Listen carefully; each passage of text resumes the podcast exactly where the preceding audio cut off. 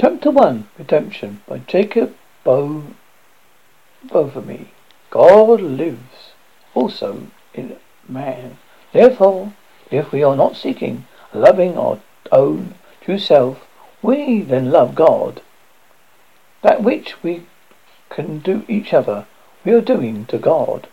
He who seeks and finds his brother and sister who sought and found God, we are in him, all one body, with many members, each of which has its own functions. Threefold life, that is one oh six. It was the will of God, by means of becoming himself human, to regenerate man, who in consequence of his sin had become degenerate, rated into an earthly being, into the glorious state of which he had been credited originally.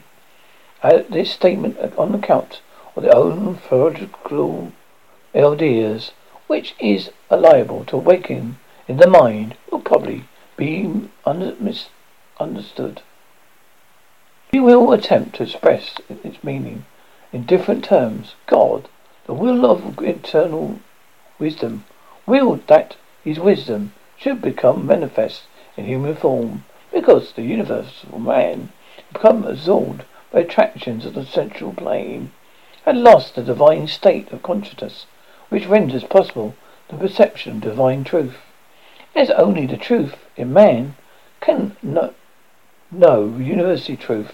As this principle of truth become inactive in him, it is necessary that the Christ, the truth, the life, and the light should become active in him, by rendering him truthful, self-conscious, and living within the light, resonate, resonate in state, him in his former position, which he occupied in the microcosmos before he sank into materiality and degradation. A very this world is captured in the body.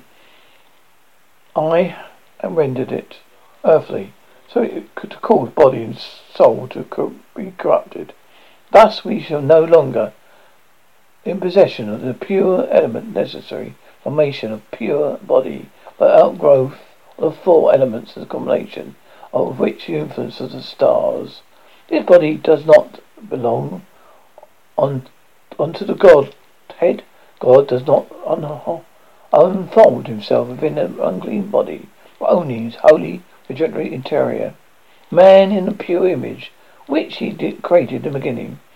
There was been nothing else to be done than to regenerate the image by means of the heart and light of God. Three principles, twenty-one.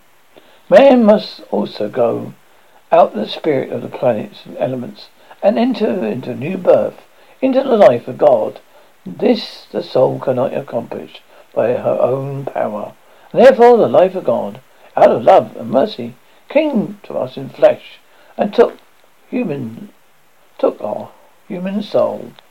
Learn well, my students, occult ethology, the selected finest works of occultism from Jacob Baumin and Alexa Crowley. Learn well, for the true nature of reality is hidden within his book.